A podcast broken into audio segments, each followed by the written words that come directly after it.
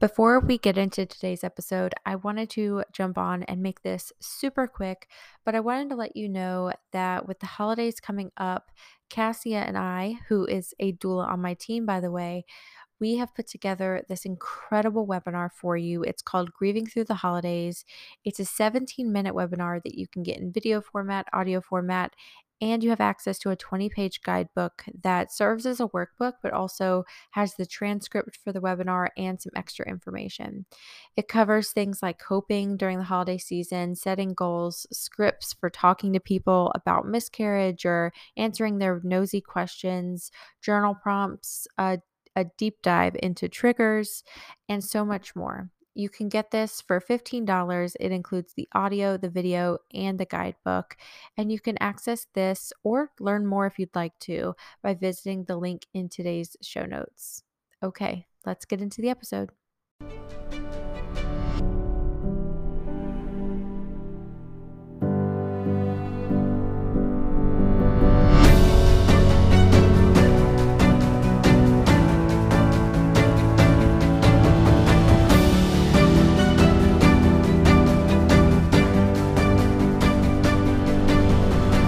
You're listening to Miscarriage Stories with Arden Cartrette.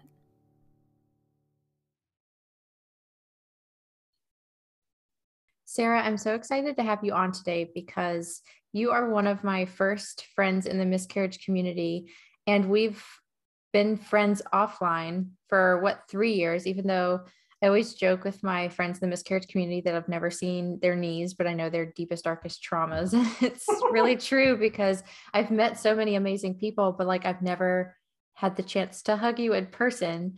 Although one day I hope, you know, obviously we had a pandemic in between meeting, but it's just amazing the friendships that can be made in this community. And so whenever you said that you were ready to share your story, I would I loved nothing more than to give you that platform because um, I, I know that you've been a really big support to me, even as somebody who's gone through loss. It's like you always know the right things to say and you always validate really well. And you also are like, man, that sucks. And you just kind of sit in it with whatever your friend is going to uh, going through and so um, i know i appreciate you and i appreciate you being here and being willing to share your story oh i'm excited to share my story and I feel all of those same things for you. It is um, it's just a unique friendship that we formed, you know, and um, you were with me through all of these. Um, I was actually thinking back to when, like, I still remember seeing your name on emails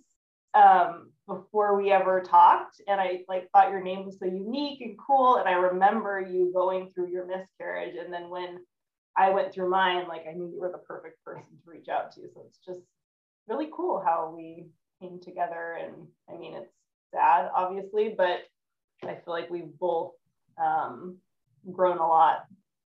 Oh, yeah.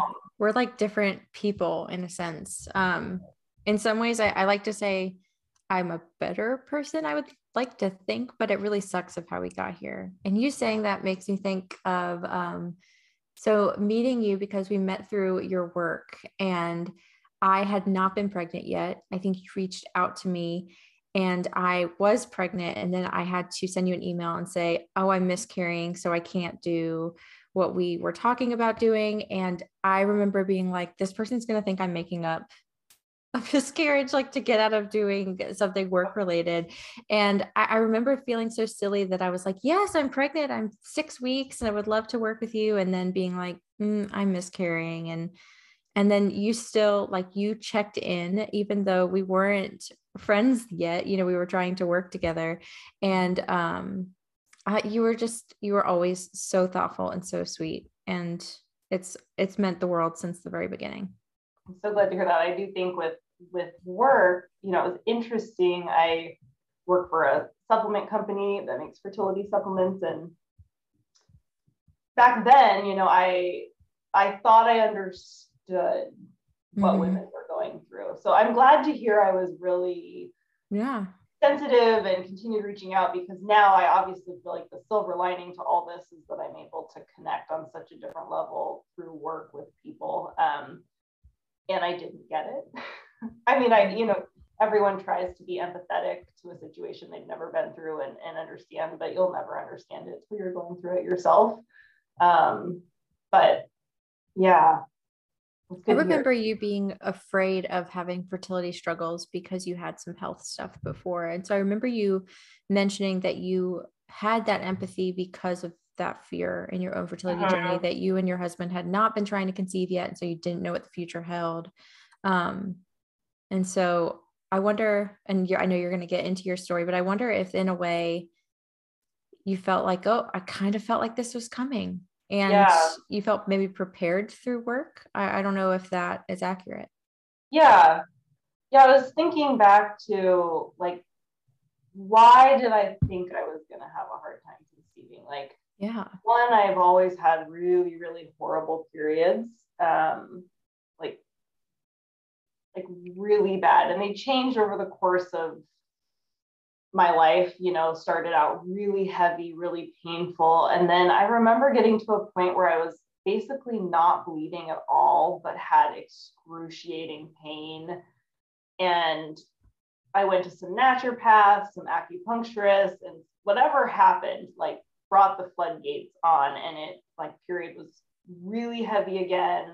Like, I remember starting when my husband and I first started dating and like it was early in our relationship and I was bleeding so heavy I couldn't get off the toilet.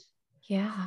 And so like there were just things that I felt like like this isn't normal, right? Um right. I was missing like one day of work a month because my cramping was so bad and I go, went to my OBGYN at the time and like I for sure thought I had endometriosis. And so, and you know, I'm sure a lot of other women can empathize that like they didn't seem to really care that I was in pain or had mm-hmm. really heavy bleeding. And I had to really advocate for myself and push for testing. I know we had done like an ultrasound and that was the first time I heard that I had a slight heart shaped uterus. And my OBGYN at the time had told me, you know, just a heads up that sometimes, you know, when your uterus is shaped like this, um, you can have multiple miscarriages. And that just stuck with me. And um, so I've always thought that. Um, and we did, you know, an exploratory surgery for endometriosis and they didn't find anything. So then I was just kind of left like, well, we don't know. Um, and it was around that time I started working at Fairhaven Health. And so I took some of our supplements to kind of help. oh, those dogs. Um, so I took some supplements I took some supplements to restore uh, my hormonal balance and see if that would help, um, which that did. And then that's kind of when I got off birth control. Like I also always had a lot of issues with birth control that I didn't feel good or I had migraines. And so, like, my reproductive history was just kind of a bit of a mess, I would say. Um, but then I started tracking my fertility, um, not to try to conceive, just to, you know, learn about my cycle. Um, so I just always thought it would be hard, and um, and then it was. um, and that's where you start to think like, was this my intuition the whole time? Yes. I remember always having a fear of infertility. Like from the beginning of trying to conceive, I had the thought of like, well, if infertility is going to happen to somebody, it's going to happen to me and then almost not being surprised. But i i i, I now know um, whenever we first started our friendship and talking about our periods and cycles that i related to a lot of what you were experiencing because i've always had really heavy periods. I would be on the verge of like passing out. Like i'd be visibly sweating from the pain at any job that i had. And um, most of the time i worked jobs in retail which were not very kind to let me sit down or like not have a day where I was working. And so I relate to that so hard. And I'm, I'm still, I mean, two miscarriages, two living children later, and I still have never been taken seriously for endometriosis or any of my periods or anything like that. It's really, they just want to mask it and think, well, yeah. let's just get you a, a, baby and then we don't have to worry about the pain you're in. And yeah. it's really interesting. Sad. So infuriating. Yeah, I know. Um, so I guess with that, I'll just yeah, jump right in. Start it off. Um, so in no, I'm not going to say. Oh yeah, in years. Um, in 2019, I was I just turned 33, and um, my husband and I decided it was time to start trying, and um, and the very first cycle, we were pregnant. And I just remember thinking, oh my gosh, I was so wrong about my prediction. Like, here I am. I mean, like, and we weren't even really trying, you know, like I was tracking my cycle just because that's what I did, but it wasn't yet where I was like, oh, I'm about to ovulate, let's time it here. Like, we were trying to take the more casual approach, you know, as some people do when they start. And um, and I distinctly remember I got my first positive pregnancy test it was like a Saturday morning, and I was going wine tasting with a like I think five or six of my close girlfriends, and so my one of my best friends was picking me up, and I had her walk in the house, and I had the pregnancy test just on the island in the kitchen, and like her face just complete shock, and then um, it was just that was like that one moment I got to experience that carefree, excited, I'm pregnant. So I got, we had to drive like an hour to meet the other girlfriends. And I've always been really, really open. So, um, sure, wine tasting kind of affected me having to say, hey guys, I'm not going to wine taste. I'm going to watch all of you for my birthday. Um, but I'm pretty open. So my, I mean, I probably would have told them all anyways. And so told them I was pregnant. And then by the end of the afternoon, I experienced spotting. So immediately that, like it was less than 24 hours where I had a carefree, I'm pregnant experience. And so I started spotting um, and it just, it continued, continued, continued. And at the time, I had just found a new primary care doctor, and so I had um, called them. Um, they didn't seem like they were willing to do any HCG testing, and because of my my work experience, like I knew all the things that I could do, and so I just immediately was I'm moving on. So I called like our private OBGYN office here and they got me in right away. They were wonderful. Um, it was the first time I'd ever had a male doctor, too, um, which comes full circle in the story, but he was wonderful. Um, he was a doctor I'd actually heard of that kind of had an interesting bedside manner. Some people loved him, some people like did not. And um, from the moment I met him, he was so kind and compassionate. And they did HCG testing, things weren't looking great.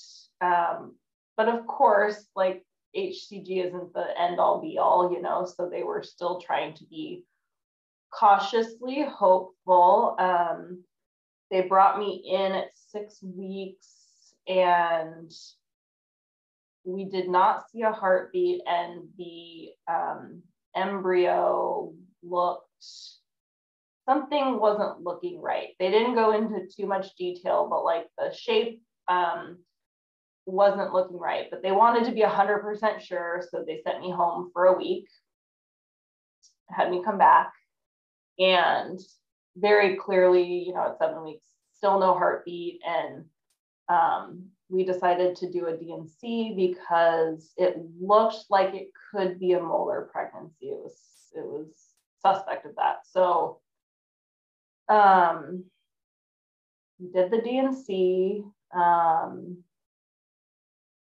and you know, at this point in time, like I was sad, but I also felt like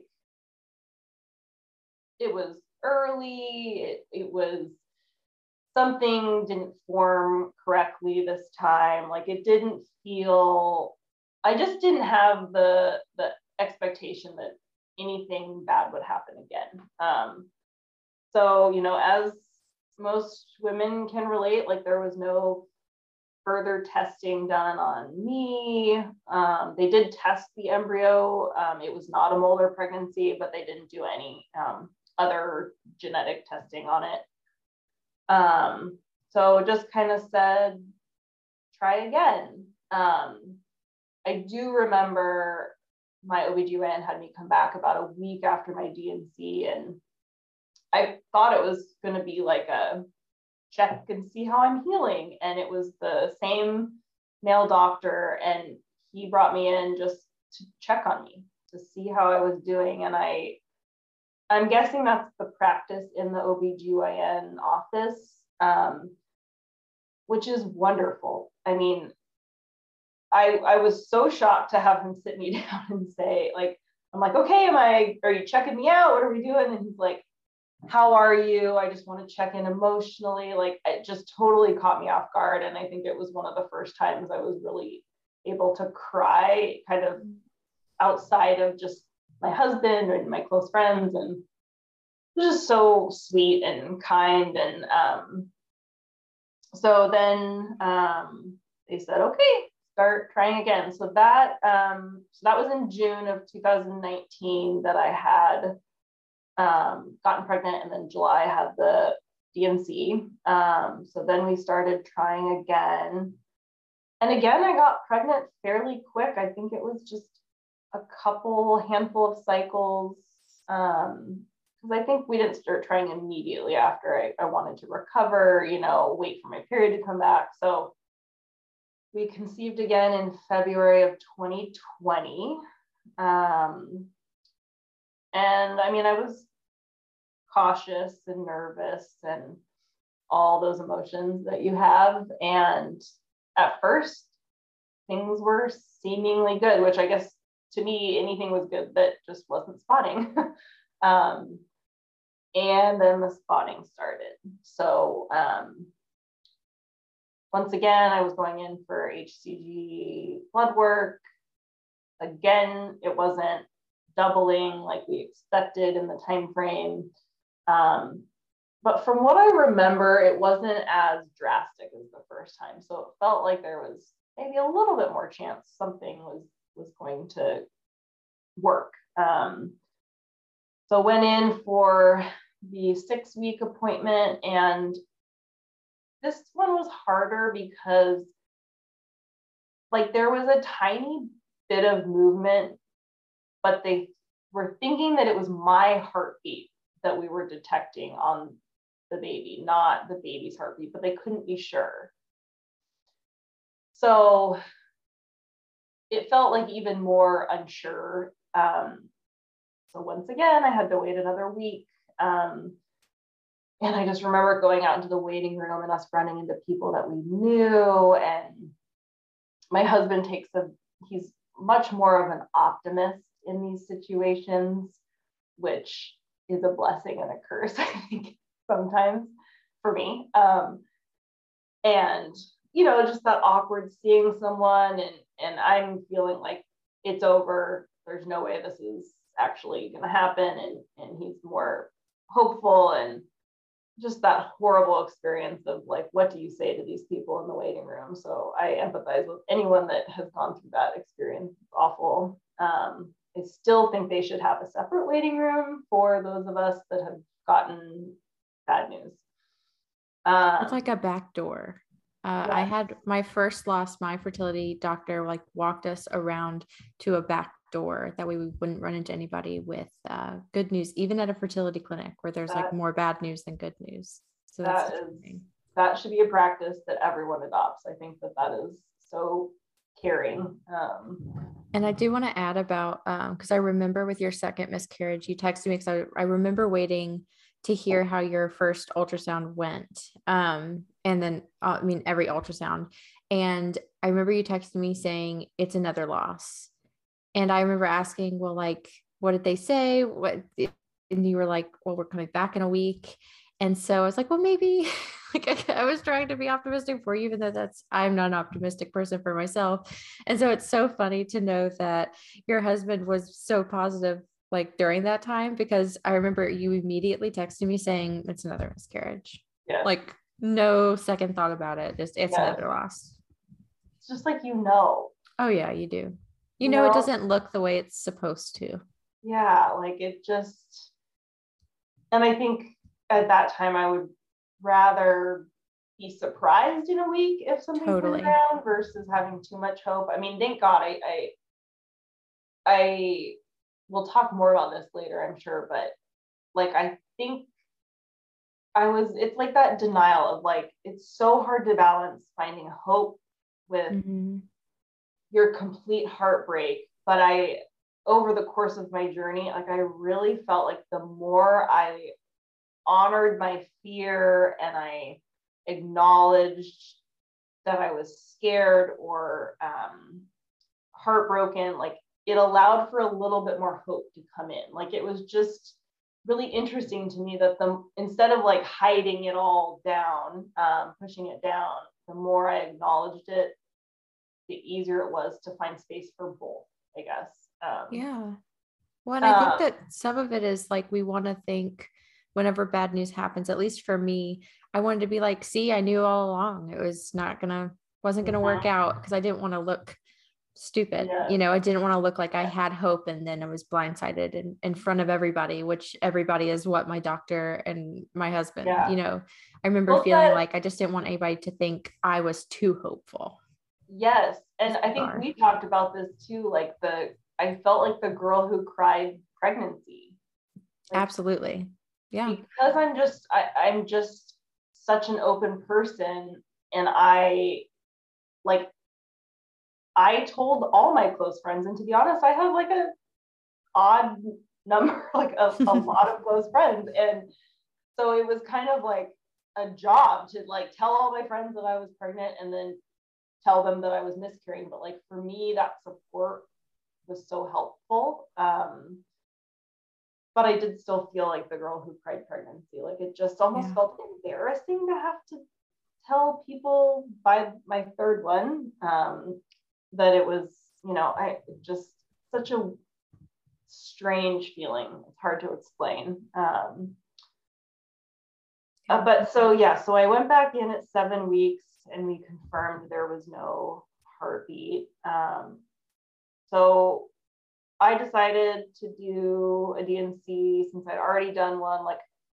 for me, going under an anesthesia, like I'm just like my dad. We snap right out. Like it's no big deal for me. So like knowing that I didn't have to experience something different of a natural miscarriage, like I was really scared to experience that. Um, decided to do a D&C because I definitely wanted to do genetic testing. Um, so we did that and baby was genetically normal and we found out that it was a baby boy and that was really hard for me. I, I remember our doctor calling. This time I had a different doctor who she's she's also wonderful there. Um, and I just remember her calling and my husband and I were driving back from the park with the dogs. I like can remember the exact spot on the road where we were that we got this call and she let us know that um, everything looked normal. And then she's like, do you want to know it was a boy or girl? And like, I kind of paused and my husband like yes i do. And um like we hadn't we hadn't even had that conversation you know? Like i don't know you know you're processing so many things like i didn't even consider it. And so in the moment i said okay you know like i went along with it and, and I, i'm glad that i did. Um, it was just really hard to hear. It just made it feel so much more real. Um, and so then, you know, she offered like we could do some basic testing. Um, if you want to see a fertility specialist, you know, we can refer you to someone. And and I just I knew I knew I needed to go see a fertility specialist. Um, I didn't want to experience that again. Um, so we went. We were referred to a fertility clinic where I live. There actually now is one. I just one um, just went in right by our my office. Um, so that's great that our city now has a fertility specialist, but at the time they didn't. So we had to go an hour and a half south to a fertility specialist. So we went um, to her and kind of did the the basic miscarriage workup, blood work, um, basically anything they offered to us. I said yes, yes, yes, let's do it all. Um, and my husband did testing. We decided not to do a semen analysis for him, analysis for him because we did get pregnant fairly quickly both times, well, very quickly the first time, and because we knew the second embryo was normal, like we didn't yet feel like there was anything to be concerned with on his end. Um, and we had him, I had him on supplements from my work that like if there was something wrong, we're already working to address it. So it just didn't feel like it was necessary. So um, we did that blood work, did some progesterone testing.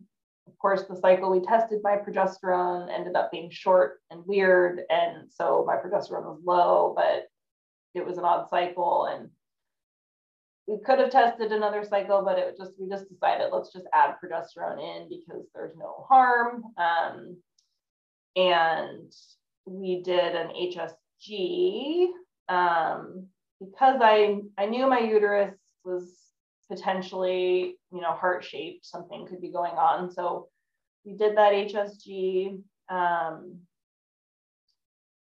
and no, no, no not an HSG. I wrote that down in my notes and I crossed it out. It was a hysteroscopy. I love um, that you wrote it down, crossed it out, and still said it. Still said it. yes. I really, yeah. Um, so we did that and we saw that I had a heart shaped uterus, but it was really minor. So my doctor was like, well, we have a couple options. Like, I don't think that that is impacting your ability to get pregnant like the the concern with having a heart-shaped uterus is the part like the, the the top of the heart where it's a little dipped could be thicker. So if the embryo is attached in this thick section there might not be enough blood flow. But mine was not it just wasn't severe. And so she asked a couple other doctors at the clinic and it seemed to kind of be like some thought oh no harm in doing it, but maybe not necessary. And some said, oh, I wouldn't do it. And they're just, there wasn't a clear path. And so I, you know, we decided I really wanted to be kind of methodical about my approach. Like I didn't want to have another miscarriage, of course, but I didn't want to have unnecessary surgery either because there's risks with scar tissue and those sorts of things. So you know you're just weighing the decisions on what what you should do. Um, but we decided that since i was going to add progesterone in that maybe that was all it was and so that could help. So we she we also decided to add letrozole in. Looking back on that i don't even know why i did that. Like we got pregnant fast. Why do we need letrozole um, I just kind of went along with it. And um, I don't know. I just don't think I needed it, but I was so like I wanted to get pregnant so quick that I was willing to like try anything to increase our chances. So um, we did that, and I think after two or three cycles, we conceived again. Um, I started progesterone right after ovulation. Um, so there's a lot I remember my doctor saying, you know, we can start the progesterone after ovulation, uh, or you can start it once you get a positive pregnancy test. And I will tell every single person I can start it after you ovulate. That's the only study that is out there that shows success with progesterone. There's like no harm in starting it earlier and didn't want to start it too late. And I just remember like she had told me on one end I could start it after ovulation and then you know, later on, she's like, oh, just start it once you get a positive pregnancy test. And I just remember being so annoyed and frustrated. Like, no, I'm starting it after I ovulate. I, yeah, I know that. I totally agree. Yeah. yeah. So I did that. Um, and this time I had no spotting. I had symptoms, um, not like super super nauseous but like i hadn't really experienced any nausea nausea before and so this time i definitely was experiencing that. Um so things were looking good and i was feeling i mean of course still afraid but i was everything was telling me at this time it was different. So we went down i think we went at seven weeks this time. Um so we had to you know make the hour and a half drive um, and this was during COVID. So I'm trying to think now. Um, this, yeah. So I remember, maybe you remember this too, that I, they weren't going to allow my husband to come back for the ultrasound. And I was a complete mess. Um, I totally remember that because I remember telling you, tell them that you've had a history of loss and that this is like it's it, you know ultrasounds are really scary and yeah. trying to push for it. Yes which i did push for it. Thanks to you. Um, called my nurse and you know um, and then she called back and she's like i talked to your doctor and yes like of course your husband can come. Um, against policy right now, but we totally understand that for your mental health, he needs to be there. And I just, I just remember hearing story after story during that time of other women not having that same courtesy. And it's just devastating that anyone would have to go through that alone. And or stress about it. Like yes, yes. I, I feel like and and I also should add in here that you and I are, are both we were very like, you know, we were offering to put a like double or triple masks if that would make them feel better. Like that you, you know, were very safe. It wasn't yes. that you were trying to go against their policy to be difficult. Yes. It was like literally for your yeah. sanity, you needed to have that support and, you know, all of the protocols and stuff in place that we are supportive of. It's still like people who are giving birth and pregnant and going through fertility struggles, going through that alone is such an added trauma that yeah. I feel like there was something that we could have like given up instead of that. You know what I mean? It's just a, yeah. such a difficult thing. It's so difficult.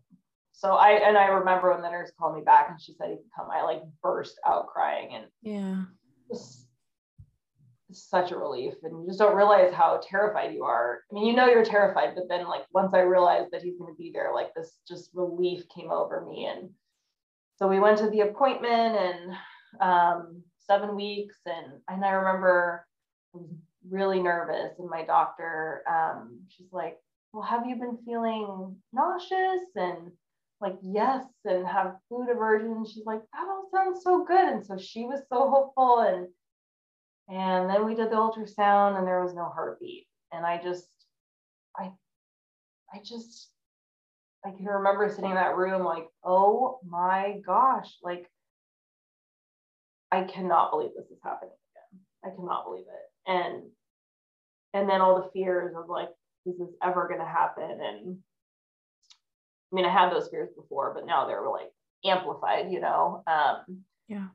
And it was around Thanksgiving too. I remember this. It was like the most depressing Thanksgiving that we've ever had. And um, so we scheduled a D&C, um, and then discussed, okay, so here we are, third miscarriage. Like maybe it's time we opt to do that surgery on my uterus, even though we don't think we need to. So, so it's like I had the hysteroscopy. This would be a surgical hysteroscopy.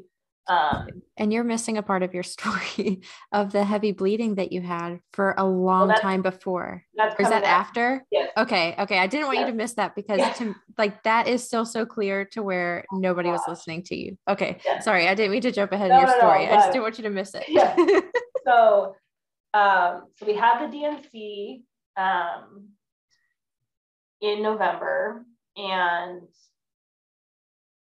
and then we had decided to schedule the surgery on my uterus for January. Give myself time to heal and, you know, the holidays and everything. And so, and it was weird. I missed something though. I think it was my second miscarriage. My period just wouldn't come. That's why I didn't start trying for a couple months because mm-hmm. my period was not coming and I did progesterone um, orally, two rounds of it, nothing. Finally did the vaginal progesterone and it finally came. I just remember it was like so long and like frustrating to be stuck in that limbo. Um, so this time I had the miscarriage and we did get the um, we did the D&C and it was another genetically normal embryo. Which like it sounds so weird to say that it was like that wasn't the news I wanted. Um, yeah, I don't think that's you know, weird. Um, in um, so yeah, so like we're talking about the fertility specialist, trying to figure out the next steps.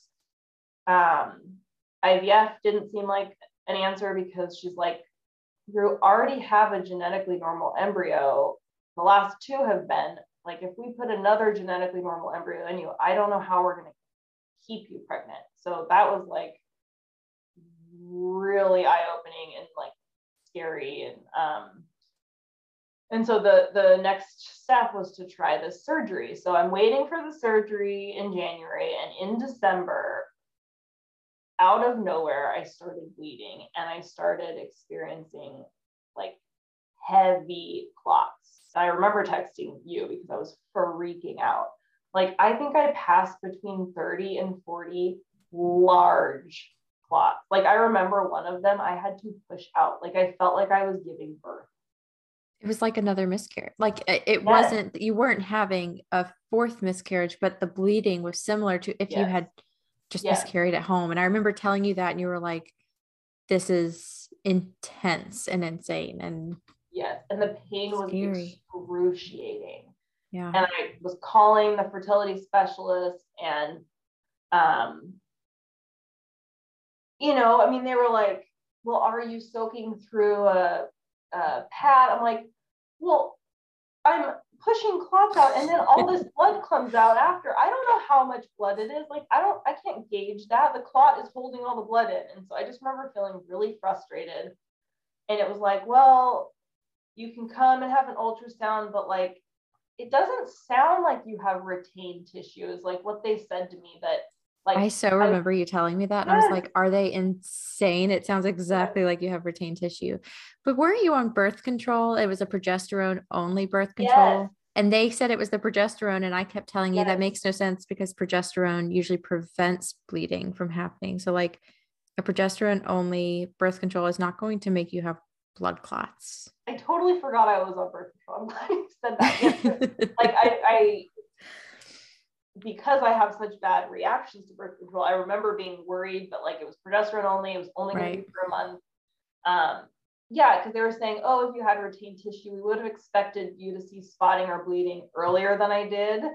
Um, and so it was like, well, you can come down for an ultrasound if you want, but like my surgery was two weeks away. And so I'm like, okay, well, let's see how it does overnight. And then, and it was literally, I think it was like four or six hours and then it stopped. I mean, it was a really scary, rough four or six hours, but then it stopped. And I was like, okay, well, I really want to drive an hour and a half to maybe not learn anything. Like if it happens again, I will absolutely go down there, but maybe we'll just wait for the surgery. So, um, so then I went in in January of 2021 for the surgery on my uterus.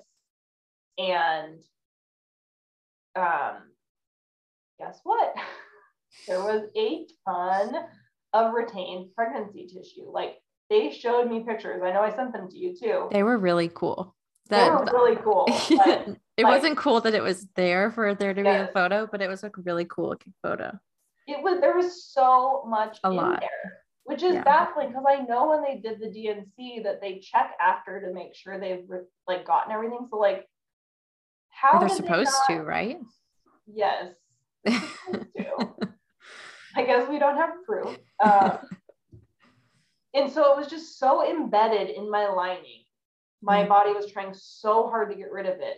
And so they got that out and then they shaved a couple millimeters, centimeters. I, I am not sure.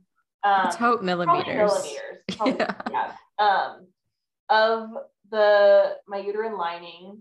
And so like hearing that, that I had retained tissue stuck so deep, it just made me think that this surgery was so important. One, because thank God I would have had to have surgery anyways to remove all this because my body couldn't eliminate it itself.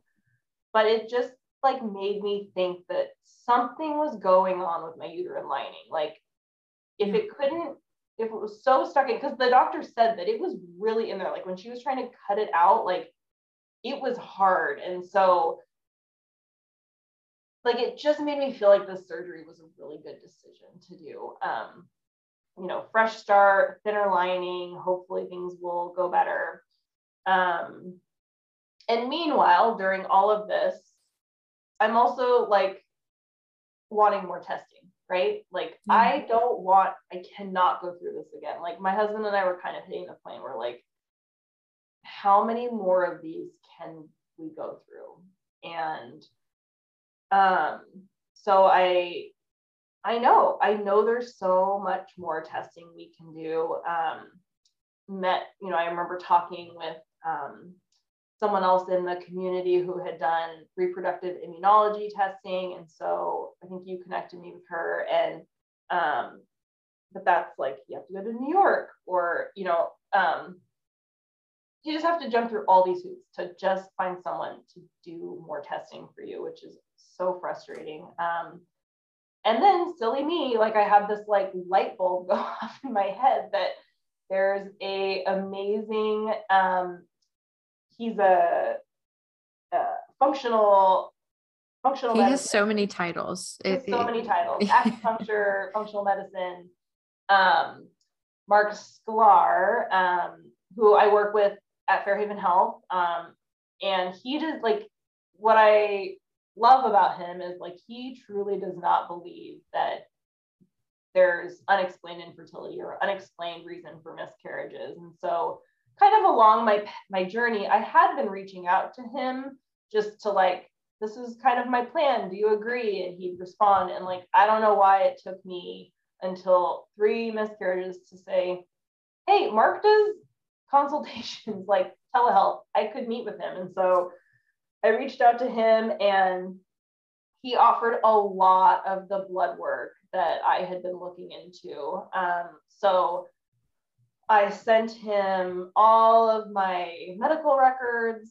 um, and then did all this additional blood work. Um, I mean, and I will say it was expensive um, to get the blood work done. I learned some painful lessons with our insurance, like um, I could have had more of it covered if I had had it filed differently, but um, long story short, like I and I just I just wanted it done. Like I just wanted it done right away, and so I didn't spend the time I should have trying to figure out how best to deal with it with insurance. So ended up paying for it all out of pocket. But um, so did that blood work, and then we met with Marc, and um, and I and I had asked my fertility specialist that I had seen for my third pregnancy if she would do this testing, and she would not. So at that time, I kind of knew I was ready to cut ties um, them. So met with Marc. Um, he went over like all the blood work we had done with our OBGYN and fertility specialist, and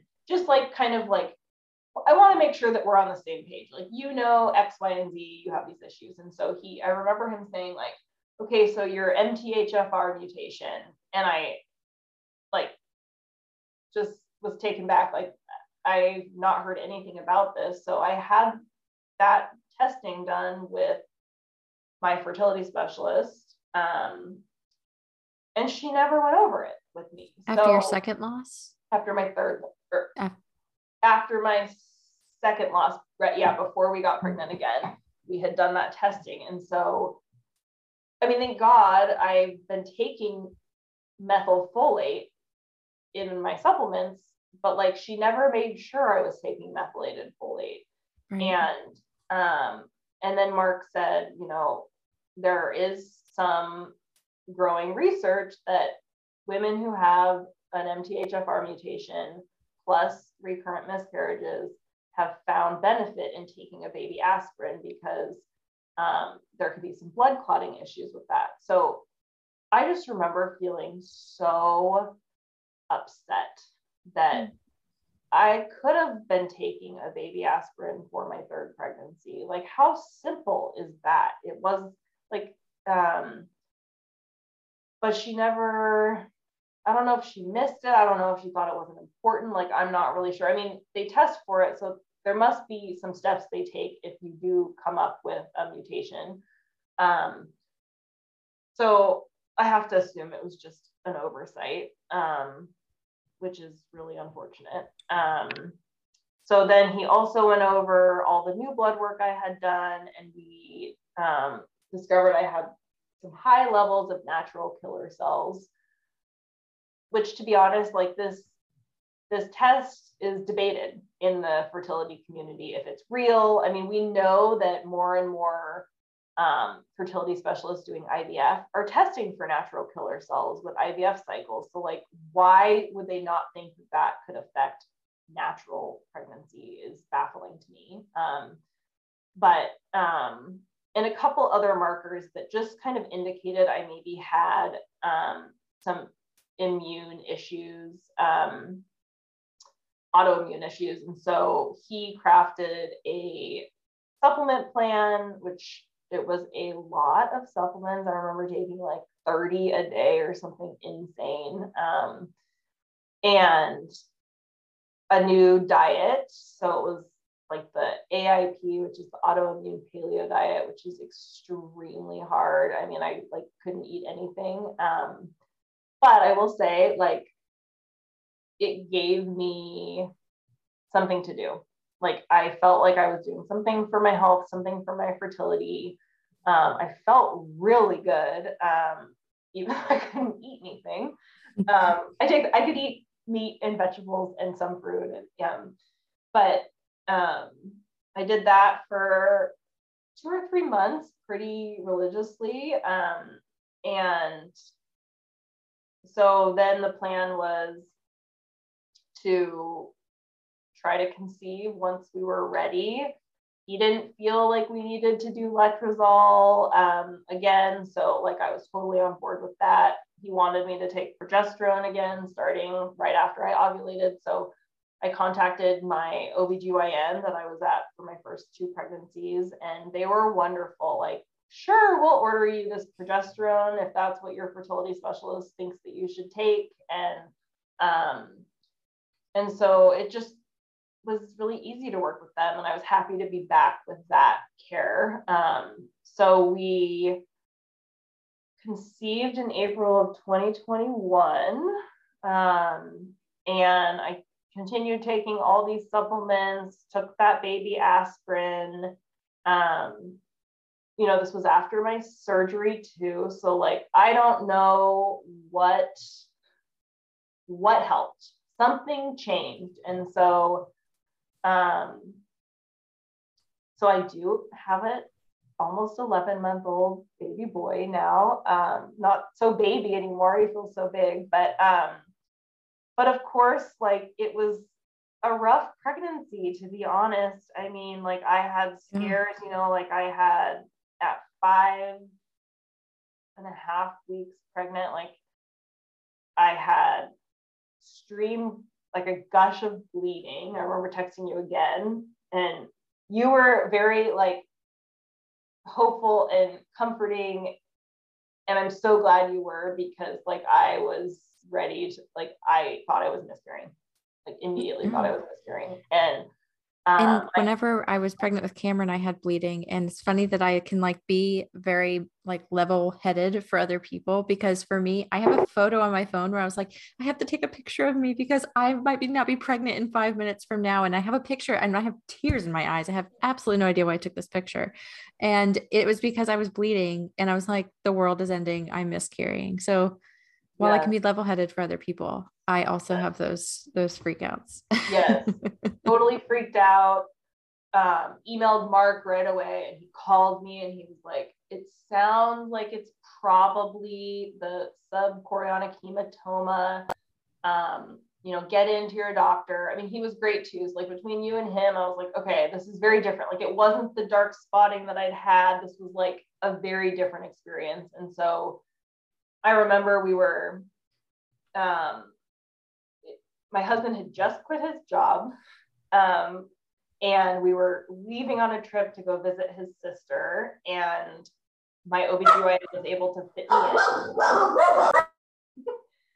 my OBGYN was able to fit me in right before we left, but like it was it was six weeks. I was six weeks pregnant, or maybe I was like just under six weeks pregnant. So I was like, oh my gosh, we're not gonna see anything. Like, oh, this sounds awful to go into the doctor and like leave with no information. They just wanted to make sure that I wasn't having a ectopic pregnancy. Um, so we went in there and saw a heartbeat. And so like he was measuring a couple days ahead and I just like I just couldn't believe it. I couldn't believe that this tiny little six week embryo had a heartbeat and it was so different from any experience we had had um, and she could see, the tech could see where it looked like I had the hematoma. Um, and so then, like, I was able to go on this trip with a little bit more hope. Like, I was still terrified. Um, of course, experienced like another gush of blood on vacation. And, like, you know, we hadn't told anyone yet. This time I, I did approach things a little different. Like, you knew, um, but I wasn't ready to tell my friends or my family um, like all of a sudden i just felt like i needed this one to be more private. Um, and so we then went in at then we had another trip planned. So i had to wait until like just after eight weeks to go in. Um, and and um, and it was you know great. I mean, there there was the heartbeat again, and and everything was was measuring ahead. And so I remember um, then once like, I mean, I knew anything could happen still, but I felt like we had passed the mark that we had with the other three, and so. I remember we were doing a, because it was still the pandemic. And so we were doing like a Zoom dinner with my parents who live in the same town as us, but then my sister and her boyfriend live far away. And so we were doing a Zoom dinner and I was like, oh, I have something to send you guys. Like, I want you all to watch it right away. And so I sent them a video of the little baby and his heartbeat. And um, so that was that was a good moment. You know, I think it's hard after loss to feel excitement. Like I, you know, will never experience what someone experienced with a first pregnancy that went well. Like um, and it's sad, but that it, that is our reality. Like there's just always this level of fear um, that you're gonna lose a baby again. Um, but I tried to find those moments of excitement, you know, and um, uh, but I certainly struggled. I struggled throughout the pregnancy. I um, every ultrasound. I mean, I feel like I was just my heart was racing. Um, my blood pressure was always really high, which then that became an issue down the down in my pregnancy too, down the road. But um, it was just hard. It was hard to stay hopeful. And like I used a Doppler, and if I could never find the heartbeat, like it's hard to not spiral. But then I needed to hear that heartbeat. Like it was just, it was hard. It was hard to find the balance of um, the balance of it all. Um, and then I feel like I got very lucky that I um, was at this OBGYN office because they had seen, like, part of my reproductive history that I left out in the beginning was that I had um, high risk HPV. And so they had done a couple surgeries, I mean, many, many, many years ago, um, like when I was in my early 20s, where they had to cut the tip of my cervix off. So they just happened to have this in their notes. Like I didn't even remember to tell them this. And so they thought, you know, I think it was at 16 weeks, or like, let's just check your cervix. And my cervix was really open. Like from the inside, I, I also hadn't realized that like an incompetent cervix, I don't know, I'm assuming that all are like this where it's opening from the inside. Um, but so they noticed right away something was not going well. Um, and so they sent me to a MFM down back in Seattle. I had to make that commute. Um, and they were wonderful. Um, they kept a close eye on my cervix. Um, and we decided at about 20 weeks for that I had to get a cerclage where they stitch your cervix shut. I had a really interesting case. They told me that my cervix was the most dynamic cervix they had ever seen because it would, like, if they were checking it with ultrasound, like in one moment, it looked completely normal and fully shut. And then within seconds, it would be wide open. So, it, and oh. it's a muscle. So, like, I guess, like, it's normal for there to be some variation, but they had never seen it vary that much. Um, so I guess that's kind of a cool fact about me that I have a dynamic cervix. But you can um, add it to your resume. Yes. Has a dynamic cervix. like so dynamic that when I went to get the cerclage, the like it was at a it was at UW, which is a teaching hospital. So like in every stage of that day, there's like all these students, like it was like a party in every room that I was in getting the cerclage. And like they have to look at it. So they're looking at it so they can kind of assess, you know, how it's going to go. And they didn't think I needed one because it was so closed. And I was like, wait, just please wait. Because watch my cervix. Yes. so she came back with a different doctor and then it was completely open the next time they checked. So they were like, oh my gosh. Um, so I got the cerclage, which was a pretty rough appointment. Um, I had to get an epidural. Um, dare I say the cerclage was maybe more painful than my labor? I think it was. Um, but needed, and uh, you know, I wanted to get that in as fast as possible. Um, so got the cerclage in and kept taking progesterone. So I had taken progesterone vaginally until about um, 12 or 13 weeks and stopped. And then once we detected my my um, incompetent cervix, they had me start taking progesterone vaginally. So like I essentially had to take progesterone vaginally for like 10 months because I was taking it, you know, before I got pregnant um, for each cycle. So that was not fun to have vaginal progesterone for that long.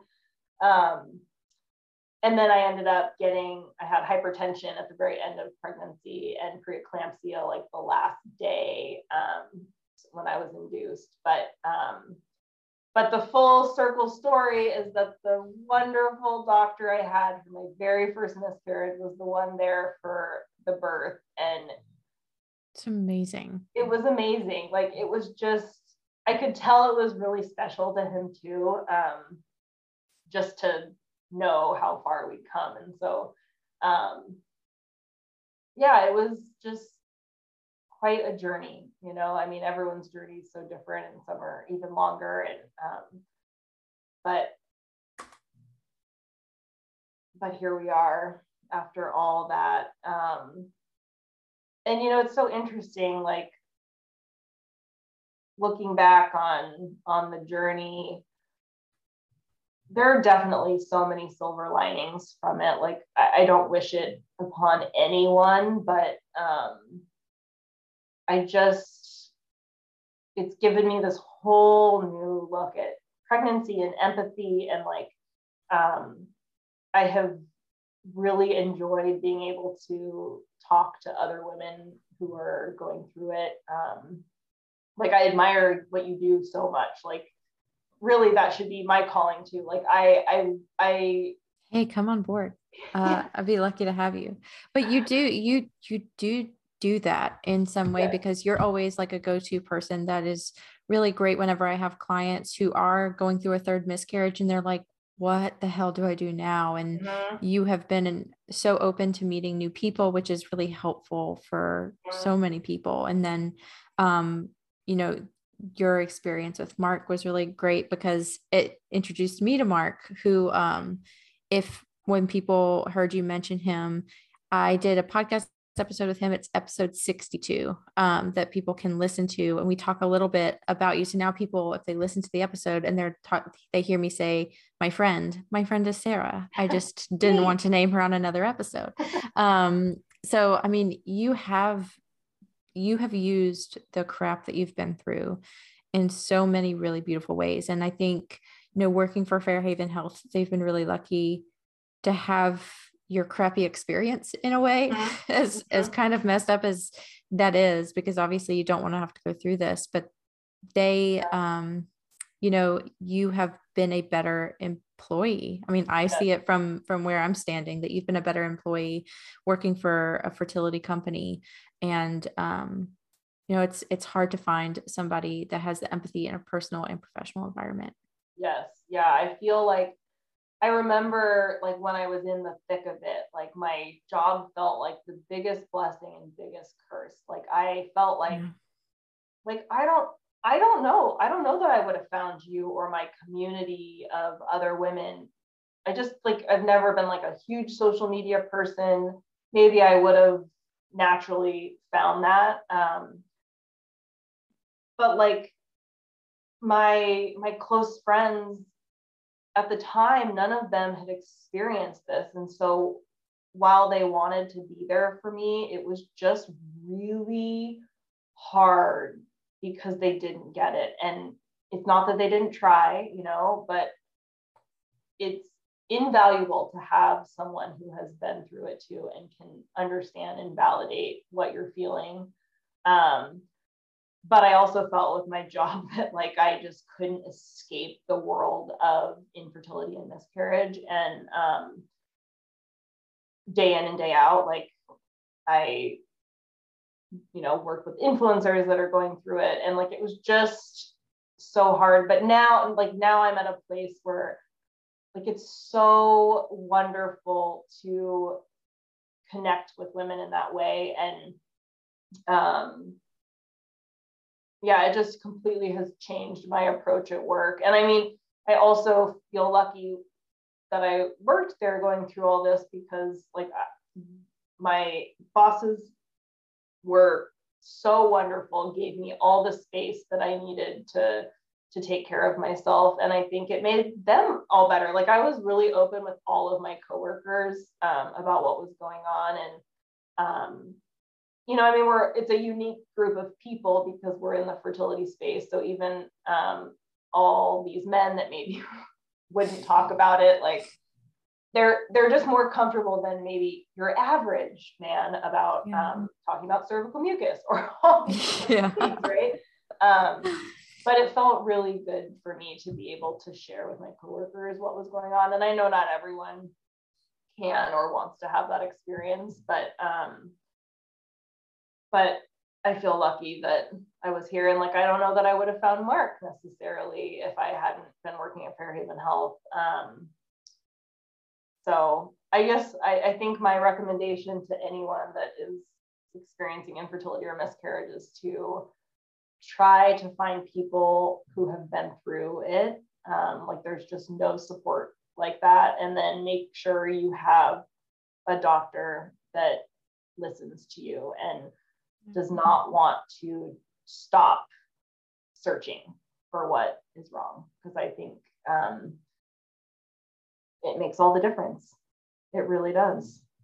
It totally does. And um, one thing about your OB that delivered uh, your son is I wonder if he had a personal experience yeah, I wonder. Did he ever open up about anything like that? Because I wonder if it like tugged on his heartstrings in a way that was personal, you know? Yeah. I don't even know if he has kids now that I think about it. Yeah, like I don't know if he has kids or if they tried to have kids. Um, Here we are. Yeah. And now I'm writing the story in my head of he wanted yeah. to have kids and never had got the chance yes. to. So now he's empathetic. Yes. Uh, what yeah. a, I mean, but what a gem of a man to have so much empathy because I mean, I have a male doctor that I absolutely loved, but he had no trouble conceiving and couldn't really understand right. why I probably seemed neurotic at times you know yeah. um I, I do think that there is a difference there i mean you experienced lack of empathy from a female doctor and so yeah. that's yeah, somebody you would think would get it i wonder like the obgyn practice that i went to at the time it was a private practice and it was three three doctors um now they've unfortunately merged with um a, a big company um which you know they were all older it was hard. They couldn't get more private practice doctors to come in, but um, they also were so understanding of my anxiety that they were like, anytime you need an ultrasound, just call us. Oh, it's and sweethearts. I just wish every yeah. every person could experience that. Like I unfortunately and fortunately had so many ultrasounds because of my cervix. We were like monitoring it basically every other week. So I almost had an ultrasound every two weeks, which probably is what kept me like from having a complete meltdown. Um, but they were really open to bringing me in anytime I needed. And I just think that that's the way it should be for everyone. Yeah. I like to tell people whenever I talk to them about like the time in between of having a miscarriage and trying to conceive again and hopefully, you know, continuing in their next pregnancy. I tell people to make a list of what will make them feel safe in a pregnancy and bring that list to your doctor and say, Are you willing to do this? And if they say no, then you go and find a doctor who is because your safety mentally and physically matters and yeah. feeling secure and safe in your pregnancy is you know it doesn't make it 100% better i think I, I still go down and saying pregnancy after loss is the hardest thing that I've ever done because it's just mentally and physically so difficult. Um, but finding a doctor that will listen to you is, is huge. I say that. And then my last pregnancy, I had horrible doctors, but I know I remember telling you to switch. I know. See, that's I can give good advice. I just can't take it. Um, not not good at it myself but i'm also an avoider by nature so like i avoid doing things that i need to do um so that is funny but and i, I do want to also say because you you named uh fairhaven health as the company that you work for i feel like when people see fairhaven health like in the fertility space if they see influencers working with them like now you see the person behind that so you know there's heart that goes into those partnerships and into those influencers sharing them because i I say that about you and I say that about Proov that like you are the two companies in this space that I actually feel like you are trying to make a difference and it's about making a difference and not about advertising it's not about pushing something you know we see like the same ad on TikTok of random companies that I could never remember the name of but like you guys don't do things like that you're very like meaningful about where you put your stuff. You're super giving. I know I've done so many giveaways with you where you've like given 10 winners things. And it's just, you guys care about people having access to the education, the empowerment, but also the products that are actually going to help them. Um, and I know that in a lot of podcast episodes, I've brought up brought up FH Pro. Um, and so you guys are behind FH Pro and I just I want to make sure that in this episode we mention how if people see Fairhaven Health talked about, it's because you work on that end of things and you're so passionate about it from personal experience, but also loving and believing a company that actually cares about the fertility space because that's really rare. It's so rare. I feel so lucky to have found this this place for I mean hundreds of reasons. Um, but yeah, I, I feel like being able, like, since I run our social media and work with our partners and influencers, like, it's it's so fulfilling to um, to to help and and and sometimes like what I recommend isn't even our product. You know, I mean, like I feel like that like we want to find people that that actually could benefit from right. our products. And so if someone, if it's, you know, too far down the path or they're doing IVF, like I just, we're there to support anyone, even if they're not a customer. Like I just think that um, I'm so lucky to work for a place like that. I'm lucky that you work there too because you're what you're who reached out to me and introduced me to the products. And I still, um, you know, obviously we can never say like this is what healed this or fixed yeah. this, but I am taking um, supplements from Fairhaven Health, and I also um, you know, we don't get uncomfortable here, but I love the, the fertility lube, the baby dance. Uh, I found that to be like the more natural of the fertility lubes. And that was my favorite whenever going through fertility treatment because that stuff will dry you out. Um, I also struggled with having fertile cervical mucus because I don't have a good level of estrogen or progesterone in my body is a mess. And so, um, you know, I took at the time it was a fertile CM that I took on its own, and I, I saw a big difference with that. And so that's why I will like go to my grave recommending uh, FH Pro because I, I do think it made a difference in my fertility cycles with my two living children. Yeah, I totally agree. And I I took that and I also used um, our baby dance lubricant too. And um, so if you're not using a sperm friendly lubricant, you need to. Yes. And you guys have one that is not uh, fertility necessarily fertility friendly. I don't know. It's it's the opposite because of the pH balance or something. Yes. I'm sure you could speak to that, but like not in trying to conceive, I still use Sage and I still think it's a great product. So yep. That's a great postpartum. We're a big fan. We're a big fan of Fairhaven Health in this household. All those lubes. oh, Sarah, thank you so much. And I will link um, to the products that we did talk about because I just want to make sure to to share them. Um, but I'm so thankful to you and I'm so thankful to your friendship and for being here and for sharing your story. And I know that you told me that you're going to be sharing um, Avery's birth story on the birth hour. And so I will link to that episode in the show notes in case anybody wants to hear more about your pregnancy and delivery with him. Uh, that way they can continue listening to your story. That would be awesome. Thank you. Yeah. Thank you for having me.